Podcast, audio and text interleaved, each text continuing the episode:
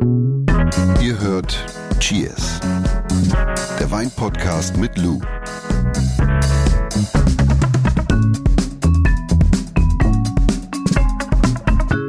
Ja, willkommen bei Cheers ähm, mit unserer Weinexpertin Lou und mit mir Jonas. Und in dieser Folge holen wir uns endlich Antwort auf eine der ja, meistgefragten Fragen, wie kommen Aromen eigentlich in den Wein? Also warum schmeckt und riecht Wein nach, you name it, Schokolade, Vanille, Zitrus, Kiwi, Beeren oder manchmal äh, von Lou auch erwähnt in den letzten Folgen Leder? Habe ich das so oft gesagt? Nein, aber du hast es mal gesagt. Und also ich habe es mal gesagt. Ich ja. habe vor dir gesessen und hast so, okay, Leder, das kann ich jetzt gar nicht nachvollziehen.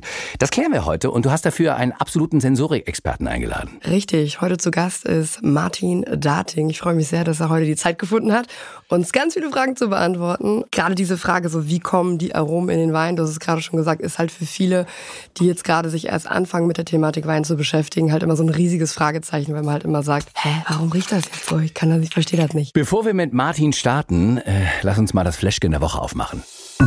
Der Wein der Woche. Wir haben, und ich finde thematisch eigentlich sehr passend, denn wir haben ja heute so einen kleinen Aromabomber im Glas. Wir haben nämlich eine Scheurebe im Glas. Das ist eine weiße Rebsorte.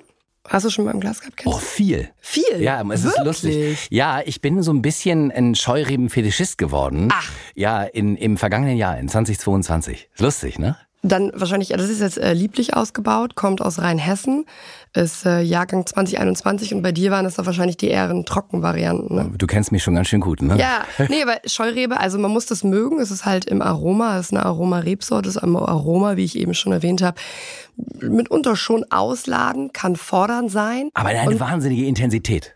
Genau, eine äh, wahnsinnige Intensität. Und es ist bei solchen Rebsorten natürlich auch ganz oft, dass das sehr oft satt machen also, dass du sagst, du machst keine Flasche leer, ne, sondern halt eben trinkst halt nur ein Gläschen, dann ist das ganz nett.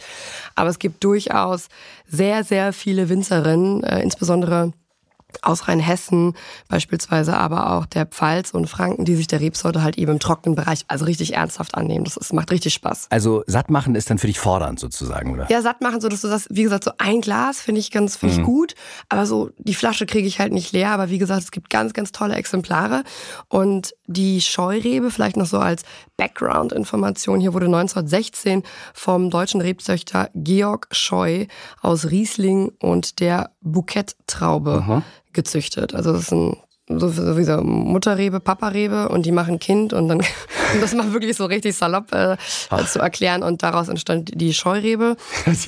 Ursprung auch Rheinhessen und ich weiß nicht, ich rieche jetzt auch mal rein, ich habe schon wieder so viel geredet. Das ist großartig, Sendung mit der Maus für Weintrinker. Ne? Mhm. mhm. Also das ist so ein bisschen mehr Süßlich, hast du recht. Mhm. Also es ist jetzt wie gesagt lieblich, Geschmacksrichtung lieblich. Ja.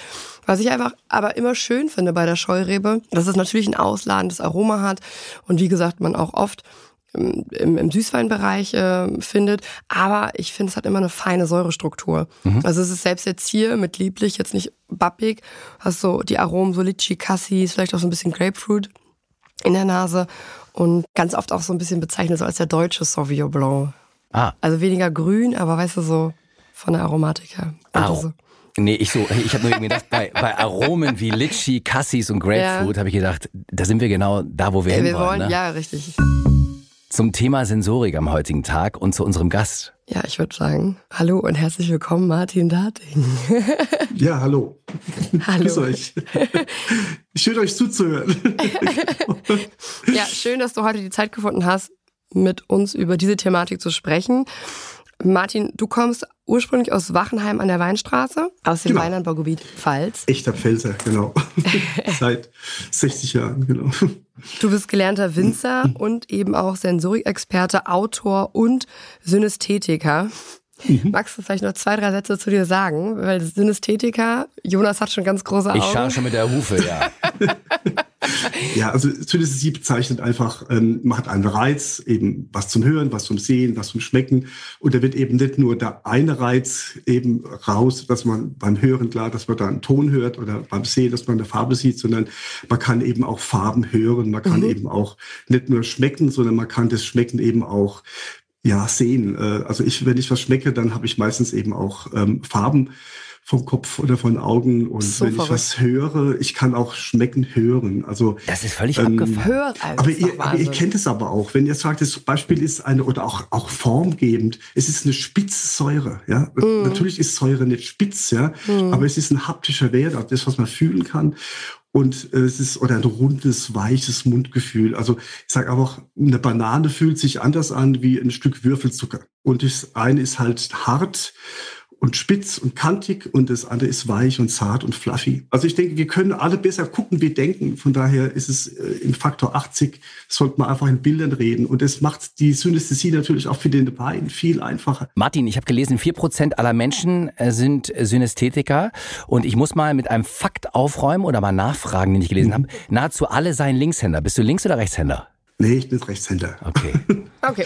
aber, aber man wird, man, man wird in Anführungsstrichen damit geboren und du kennst es gar nicht anders. Das ist das Lustige. Also wir können uns das, versuchen uns das vorzustellen, ja. deine Seite, und du versuchst ja vielleicht auch mal die andere Seite dir vorzustellen, wie, wie, wie wir so schmecken und, und riechen ja. und denken. Also ich kann das nicht abschalten. Das ist einfach da. Und äh, ich kann mir aber, glaube ich, gut vorstellen, ähm, wie schwierig es ist, wenn man das nicht hat. Ja. Und auch noch ein interessanter Fakt über deine Arbeit, die ich gelesen habe, dass du mit Menschen gearbeitet hast, die nicht mehr riechen und schmecken konnten. Also wie krass ist das? Also ich habe nach meiner Ausbildung äh, Winzer habe ich dann, ich bin Diakon der evangelischen Kirche, habe so eine kirchliche Ausbildung mit verschiedenen therapeutischen Elementen und eben auch eine Krankepflege und ähm, ja, wenn Patienten nichts mehr riechen, nichts mehr schmecken können und mhm. die können auch, da haben keinen Spaß mehr am Leben und dann ist natürlich auch ich dieser suizidale Wert ist ganz hoch. Man kann, wenn man nichts mehr riecht und nichts, dann ist es vollkommen egal, was auf dem Teller ist. Es schmeckt oh, das wäre mein ja.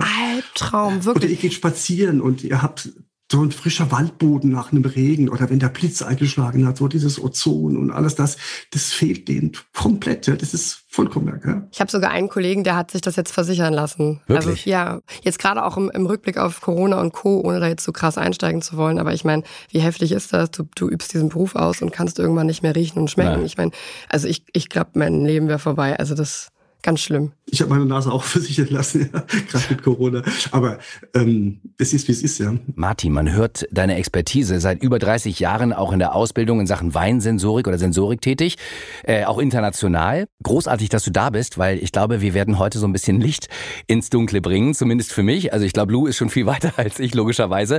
Deswegen fange ich aber mal vorne an.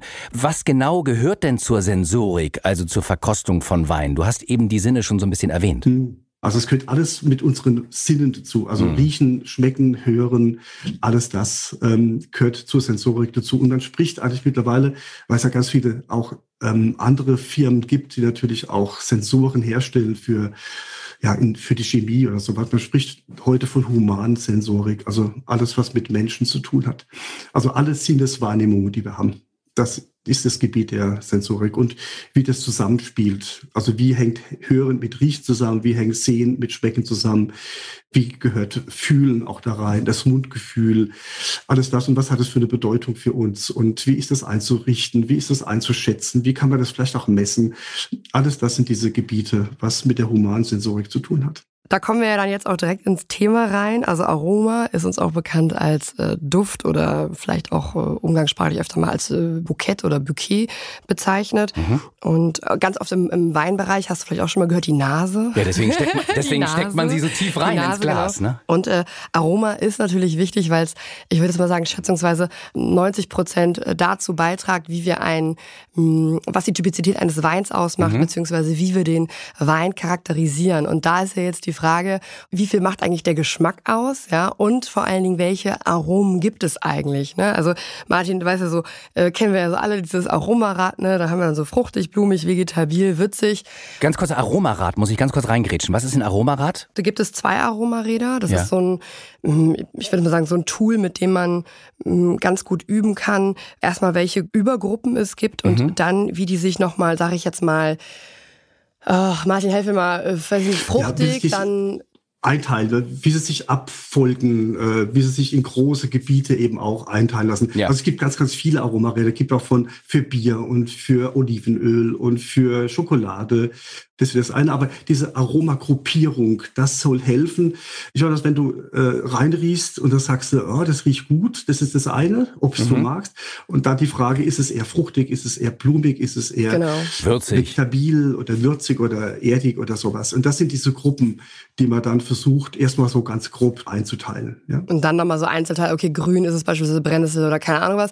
Und diese klassischen Aromaräder, mit denen ich jetzt immer viel gearbeitet habe oder auch in der Sommelierschule viel ähm, Anwendung finden, hast du so ein klassisches einmal für Rotwein und einmal für Weißwein. Aber das heißt, das ist auch ein Trainingstool. Also ich kann das trainieren, oder? Richtig, genau. Ja, also ich glaube, es hat viel mit auch Vokabular zu tun, ne? zu auch selber sich selber zu schulen. Ich sage auch immer, wenn Leute sagen, ah, wie kannst du das denn irgendwie identifizieren, sage ich immer, üben. Ne? Also die Nase, das kann man ja trainieren. Wie riecht, mhm. wann hast du das letzte Mal an einem frisch aufgeschnittenen Apfel gerochen? Wann hast du, also dass man auch sich selber so ein bisschen schult und an die Hand nimmt und sagt, dass man sein Organ nutzt und fordert, ne? Mhm. Weil das ist, das, das machen, glaube ich, ganz, ganz viele einfach nicht mehr. Also bewusst riechen und trainieren. Viele riechen irgendwo rein und sagen, oh, das riecht gut, und dann hören sie auf. Mhm. Aber wenn man dann weiter, der nächste Schritt wäre, und das wäre auch so für die Zuhörer vielleicht ganz gut, dass man eben überall sein, seine Nase reinhängt, ja. lassen Sie das Wort. Also beim äh, Spazierengehen einfach mal aktiv riecht, wie mhm. riecht mhm. ja momentan der Wald. Und das hilft, ja das hilft enorm, auch bei anderen Sachen. Hm? Ich glaube, das ist ganz wichtig, dass man das auch nochmal erwähnt. Äh, da habe ich auch mit dir noch verstärkt gelernt, dass man sich diesen Moment Zeit nimmt. Ne? Also, dass man sich mhm. diesen Moment nimmt, um, um dieses Aroma zu riechen. Und äh, eigentlich ist es ja ganz logisch, gerade wenn man darüber über Dekantieren spricht, darüber spricht, dass ein Wein Zeit braucht, mhm. ne? weil er sich ja entfaltet und weil er sich dann eben auch wahrscheinlich nochmal verändert Eben. Ja, na klar. Und es gehört ja alles, und das ist auch das tolle Thema heute, finde ich, es gehört ja alles zusammen. Also das Schmeckbare, das Riechbare. Mhm. Und dann entsteht ja ein gewisser Gesamteindruck. Und es ist auch eine Konzentrationsfrage. Also mir geht es immer ganz oft so. Es gibt Tage, da kann ich gut verkosten. Es gibt Tage, da bin ich nicht so fit. Für mich ist immer vormittags die beste Zeit. Und dann auch, wenn viel Geräuschkulisse ist auf Messen und sowas, mir fällt das dann immer, das kann man auch trainieren, dann auch in diesem Umfeld konzentriert zu arbeiten. Aber mir hilft es dann auch ganz oft, wenn ich die Augen zumache und versuche, mich auf das Glas zu fokussieren, mhm. beziehungsweise auf den Wein zu fokussieren. Also mhm. das, das ist schon, das hilft schon enorm. Sag mal, wo befinden sich denn überhaupt die Aromen in der Beere? Erstmal ganz wichtig, alle Rebsorten, die wir so kennen, Riesling, Grauburgunder, Weißburgunder, wie sie alle heißen. Also das ist die, die Gruppe der Vitis vinifera. Die haben, wie viele, viele andere Früchte auch ähm, in der Biologie, eben die Aromen in der Beerenhaut. Und dort eben sind es ja, relativ viele. Und diese sind alle gleich das heißt, diesen, alle diese Rebsorten haben die gleichen Aromavorstufen. Mhm. Sie sind nur unterschiedlich verteilt, also mengenmäßig ein bisschen mehr, mal ein bisschen weniger, mal ein bisschen von dem. Also alles in der Beerenhaut. Das heißt, also wir hatten ja hier, wir haben ja unseren Wein der Woche, die Scheurebe, äh, hatten logischerweise ein anderes Aroma als zum Beispiel ein Cabernet Sauvignon. Aromen kann man nicht schmecken. Man kann Aromen nur riechen. Das mhm. heißt, es ist reiner Duft erstmal. Mhm. Es liegt eben an, des, an dem Bulbus olfactori. Das ist dieser Riechkolben auf Deutsch.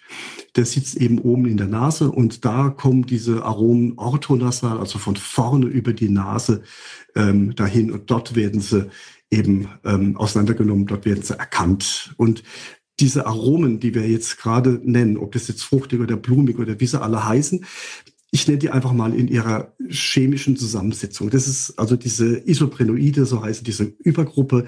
Da gibt es Terpene. Terpene riechen meist fruchtig bis blumig. Da gibt es Methoxapyrazine, die riechen meistens grün. Haben wir schon mal öfter darüber gesprochen. Da ja. gibt es Norisoprenoide, die machen eher so eine würzige Nummer. Ja. Mhm. Und da gibt es diese Thiole, die hängen mhm. so an Schwefelwasserstoff, die stinken manchmal, also zwischen stinken und gut riechen ist ja manchmal so die Grenze ganz, nicht so ganz einfach. Also die Scheurebe, die ihr gerade im Glas habt, die ist sehr thiolisch geprägt. Ja? Das heißt, da geht's, die geht von Katzenpipi bis hin zum exotischen Maracuja. Das ist alles so. Ja, du lachst bei Katzenpipi, ja? aber das ist wirklich so eine Nummer. Und das sind, und diese ersten, das sind diese Primäraromen, die sind in der Bärenhaut. Und die entstehen, weil diese Beere, also diese Pflanze wächst natürlich und die wächst, weil da Stickstoff, Phosphor und Kalium im Boden ist. Und dieses, diese Stickstoffe, das ist eben der Grund, warum so eine Pflanze überhaupt wächst. Und die entstehen halt daraus. Mhm. Und diese Gene, die sagen halt, wie viel von diesem Zeug eben dann vorhanden ist. Aber das, was ihr jetzt am meisten wahrscheinlich in eurem Wein gerochen habt, sind nicht diese Primäraromen, nämlich die Primär ist definiert eben aus der Beerenhaut, mhm. sondern es sind eher die sekundären. Mhm. Weil die Sekundäraromen des sogenannten Ester, das ist so Chemie, achte Klasse, keine Angst, tut nicht weh. Also ein Ester ist immer das, wenn ein Alkohol und eine Säure zusammenkommen, dann spricht man von Estern. Da gibt es mhm. Tausende. Und äh, wir haben hier sogenannte Carbonsäureester, also die riechen dann eben, je nachdem wie die Gärung läuft, eben je kühler und je mehr, also je weniger Sauerstoff mm, mm. da im Spiel ist, desto fruchtiger wird das Zeug. Vielleicht nochmal ganz kurz als Zusammenfassung jetzt für unsere äh, Zuhörerin. Wir haben gesagt, also die grundsätzlich mal die Aromastoffe befinden sich in der Bärenschale. Ähm, das sind die sogenannten Aromavorläufer, werden dann halt eben, wie gesagt, mit der ähm, Gärung, sage ich jetzt mal, äh, äh, schlussendlich aufgeschlossen. Das heißt, wir haben die Primäraromen, dann haben wir, habt ihr bestimmt auch schon mal gehört, dann haben wir einmal die Sekundäraromen, das sind die Aromen, die dann während der Gärung entstehen und dann haben wir die äh, Tertiäraromen, das sind Aromen, die dann, sage ich jetzt mal, während der Lagerung beziehungsweise der Reifung von mhm. Wein entstehen. Also dass man das nochmal vielleicht so als kleinen Kasten zusammengebaut hat, um das nochmal so einen roten Faden, damit man das nochmal nachvollziehen kann. Exakt. Lou Martin, ich wusste ja, äh, worauf ich mich einlasse. Mit euch beiden ist es wie mit einer Herde voller Wildpferde. Spannende Details. Wir waren bei der Erkenntnis, Aromastoffe befinden sich in der Beerenhaut. Aber für mich die Frage, wieso schmeckt der Wein am Ende nach Kiwi, Stachelbeere, Vanille, Tabak? Denn wenn ich die Beere, die Weintraube esse, dann schmeckt sie nicht ja, nach Vanille oder Tabak. Ja? Hast vollkommen recht. Wir gehen da rein in die Weinberg und sagen, okay, die Reife ist ein wichtiger Punkt. Was ist reif? Klar, muss mit Zucker zu tun haben. Mhm. Also wenn die Beere, wir probieren das dann und sagen, okay, wenn die Beere süß schmeckt, mh, hm, schon mal guter Wert. Dann, wenn es denn auch noch ähm, nicht mehr sauer schmeckt, ist es ja auch noch was. Wir wissen aber jetzt, Säure hat mit, für uns Menschen ist es natürlich sauer, für die Pflanze ist es Energie. Mhm. Also Säure haben wir auf der Seite, haben Zucker auf der Seite. Und dann kommt das dritte, das ist die aromatische Reife. Das heißt, wenn der Winzer da reinschmeckt und sagt, boah, die schmeckt ja noch gar nichts, dann ist es noch nicht reif. Und da hat er vollkommen recht. Also physiologische Reife. Die physiologische Reife. Das mhm. heißt, die Physiologie wäre dann gegeben. Und das ist so eine, es wird immer so lapidar nebenhin gesagt. Ich finde es ein extrem wichtiger Punkt. Das gilt auch für Äpfel. Das gilt auch für alles, was man kauft. Mhm. Ähm, egal, wenn die Kerne braun sind, mhm.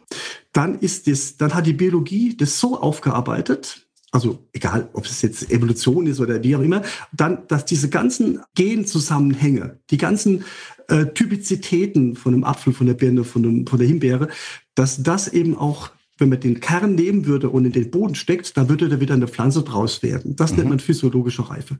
Und wenn das gegeben ist, dann sind die alle quasi am Start.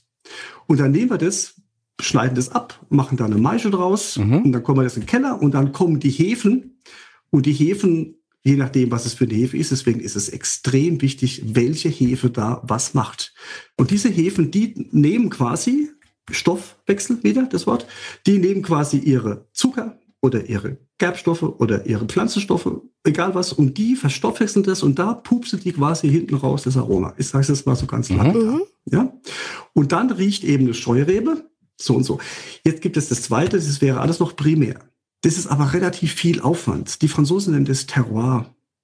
Das mhm. sagen, ich will ja das, was sich da bei mir auf meinem Weinberg, auf meinem drei Quadratmeter oder auf meiner Parzelle passiert, das will ich ja transportieren, weil genau. das ist ja das, was du, wenn du, Jonas, wenn du einen Wein kaufst aus dem Bordeaux oder egal wo, du willst ja nicht wissen, ob das irgendjemand geschmeckt hat, sondern du willst ja genau diese drei Quadratmeter. Nee, das macht, macht den Wein einzigartig, ne? Also Ganz genau. Und das ist auch, jeder Quadratmeter auf dieser Welt ist auch einzigartig. Das kann man auch nicht, man kann Vergleiche stellen. Man kann sagen, wenn dieses Klima woanders ähnlich ist, dann muss es ja auch ähnliche Varianten in der Bärenhaut geben. Und dem ist so. Sehr, sehr, sehr signifikant. Aber was wir jetzt da reinriechen und das, was viel einfacher ist für die Weinmacher, ist, wenn du jetzt die Sache reduktiv hältst. Das heißt, du nimmst das ganze Zeug, steckst mhm. es nicht offen mit Sauerstoff, das wäre oxidativ, sondern du nimmst einen Stahltank ja. und machst einen Deckel drauf und da ist der Sauerstoff weg. Und dort geht natürlich die Gärung los. Die Primäraromaten entwickeln sich und dann fängt das auch alles an zu riechen. Und dann, aber was dann passiert ist, was viel prägender ist, eben diese Esterbildung. Dann entsteht natürlich bei der Hefe, macht aus Zucker Alkohol. Dieser Alkohol verbindet sich sofort in der Reduktion, also in der Abwesenheit von Sauerstoff, eben mit Alkohol und Säure zusammen zu diesen Estern. Und diese Ester, die riechen dann nach Gummibärchen und okay. nach Banane und nach Maracuja und nach diesen Sachen. Und jetzt ist es dein Job oder unser Job oder egal wer weiß, zu sagen, okay, wie kann ich denn jetzt dieses Gemachte, möglicherweise gar nicht so unbedingt zum Wein, aber vielmehr von der Hefe geprägte Sekundäraroma unterscheiden von dem, was denn wirklich von der Beere kommt. Das ist ja die Frage des Steuerns, ne? Also wie genau, kann ich als Winzer die Aromen steuern? Kannst du aber auch. Das kannst du, wunder, das machen wir natürlich. Es ist viel einfacher, ein Ester herzustellen, als sich hm. diese Terroiraromen da rauszuarbeiten. Ja. Es gibt natürlich die Hefe, äh, ist ein ganz wichtiger Punkt. Und es gibt ganz, ganz viele Hersteller von Hefen. Und da kann ich jetzt mir Hefen nehmen, die machen zum Beispiel eher die Terpene. Terpene waren, was war das nochmal? Das waren diese blumigen Dinge. Ja. Ne? Also ja. Gewürztramine, ja. äh, Muskatella, sowas. Ja. Die anderen sagen, nee, ich mag eher diese grüne Nummer, also grüne wird lila. Sauvignon Blanc, grün, grasig. Ja. Da brauchst du andere Hefen. Aber das sind die Pyrazine. Aber bitteschön, nicht verwechseln mit grün, fruchtig. Das wären die Thiole. Mhm. Und da gibt es die Thiol 4B, es gibt die CH9, mhm. es gibt die BVB 6, es gibt die X16, wie die alle heißen. Ja? Und da kann sich ein Winzer sein Aroma-Potpourri zusammenstellen. Ein, ein Baukastensystem, ne? Ein ja. Baukastensystem. Da gehst zum Labor, ja, da sagt er, pass auf, ich habe die die Zielgruppe, die Leute stehen auf Maracuja, Banane und Erdbeere. Lecker. Und da sagt er, pass auf, dann nimmst du das, das und das und das. Mhm. Das ist auch nicht verwerflich, das ist auch eine wunderschöne Geschichte. Das mhm. machen alle anderen mit Pizza und Brotaufstriche auch, ja. Warum sollten wir das nicht dürfen? Auch die, auch die Bierleute machen das, ja. Das ist ein Heiligtum, da kommt keiner in diese Kammer, wo diese Hefen drin, das ist ein bisschen Hefebeauftragten bei den Brauereien. Da kannst du einfach sagen, sag mal, was hast du denn da für einen Hefestamm? Ja. Weil, nee, nee, nee, nee, nee, sagt, es ist top secret, ja.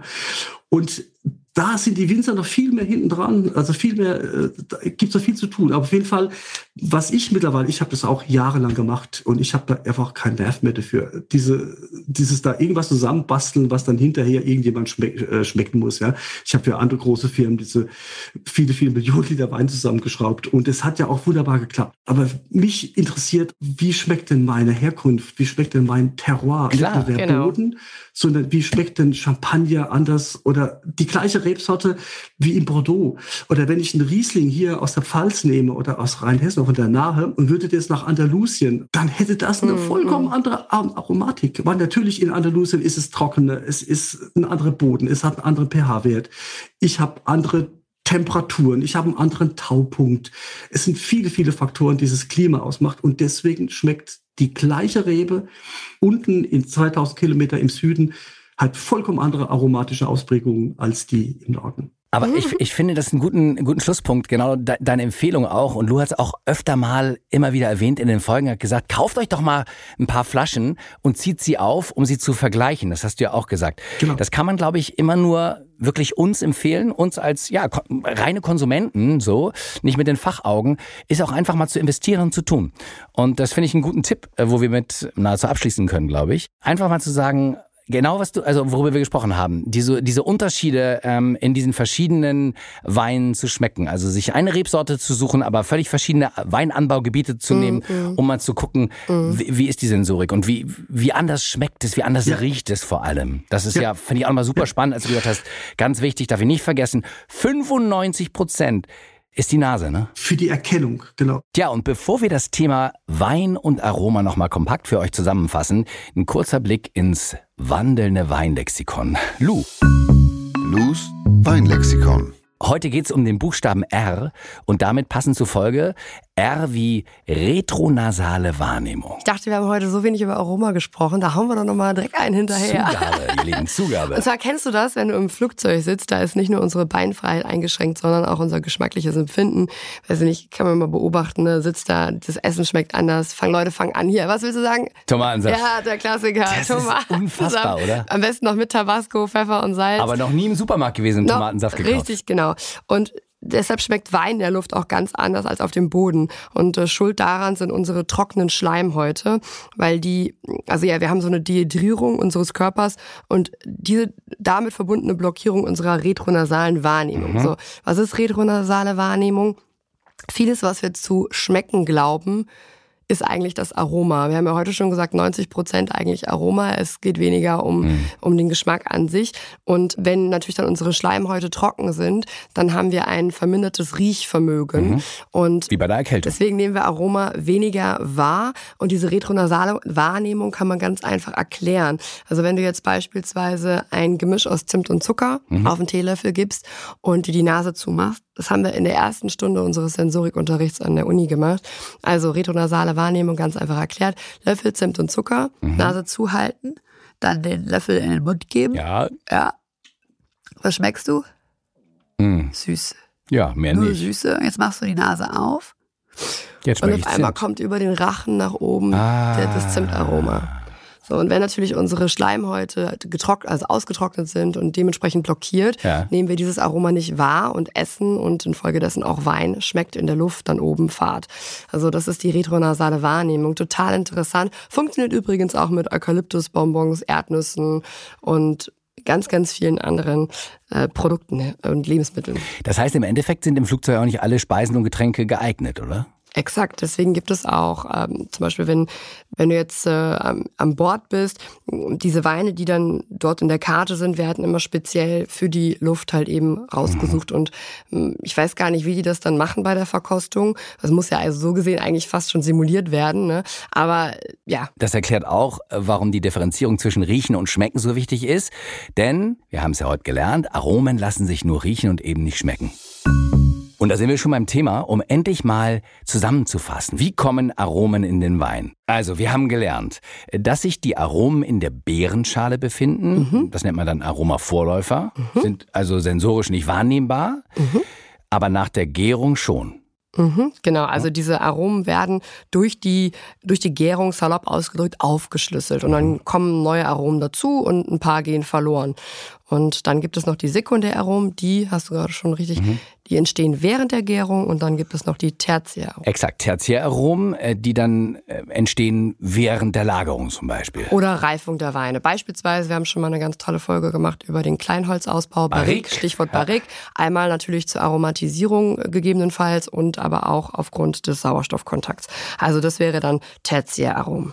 Und diese unzähligen Aromen und Beschreibungen, die kann man grob in Gruppen einteilen, damit man überhaupt so ein bisschen äh, vorankommt. Habe ich auch gelernt, gibt's Aromaräder. Ja, genau. Falls ihr das mal zu Hause weiter ausprobieren wollt, haben wir Ja, zu, gehört. zum Training, ne? Also Genau. wenn ich was, wenn ich reinrieche, jetzt auch ganz einfach formuliert, ich rieche rein in den Wein und stehe auf dem Schlauch, weil ich das, weil ich mich schwer tue, das einzuordnen, dann ordne ich das Gruppe in Gruppen ein, kann loslegen. Und das Wichtigste, Aromen sind wichtig, ja, weil sie zu rund 90 Prozent für den Charakter eines Weins verantwortlich sind. Ne? Exakt. Cheers, würde ich sagen an dieser Stelle. Und wir hoffen, ihr empfiehlt uns weiter. Ganz einfach fünf Sterne vergeben und schickt den Podcast gerne weiter an Freunde, an Kollegen, an Verwandte. Und wenn ihr eine Frage habt, dann könnt ihr die gerne stellen. Lou beantwortet sie bei uns im Podcast. Cheers at gerne. edeka.de. Das ist unsere E-Mail-Adresse und wenn ihr uns mal sehen wollt, könnt ihr das machen. Auf Instagram äh, könnt ihr unter cheers-podcast ja, uns besuchen. Da haben wir ein Profil. Sehr schön. Da doch einmal. Prösterchen. Grüß dich. Danke dir, Martin. Bis dahin, bye bye. Ciao. Tschüss. Dieser Podcast wird euch präsentiert von Edeka. Wir lieben Lebensmittel.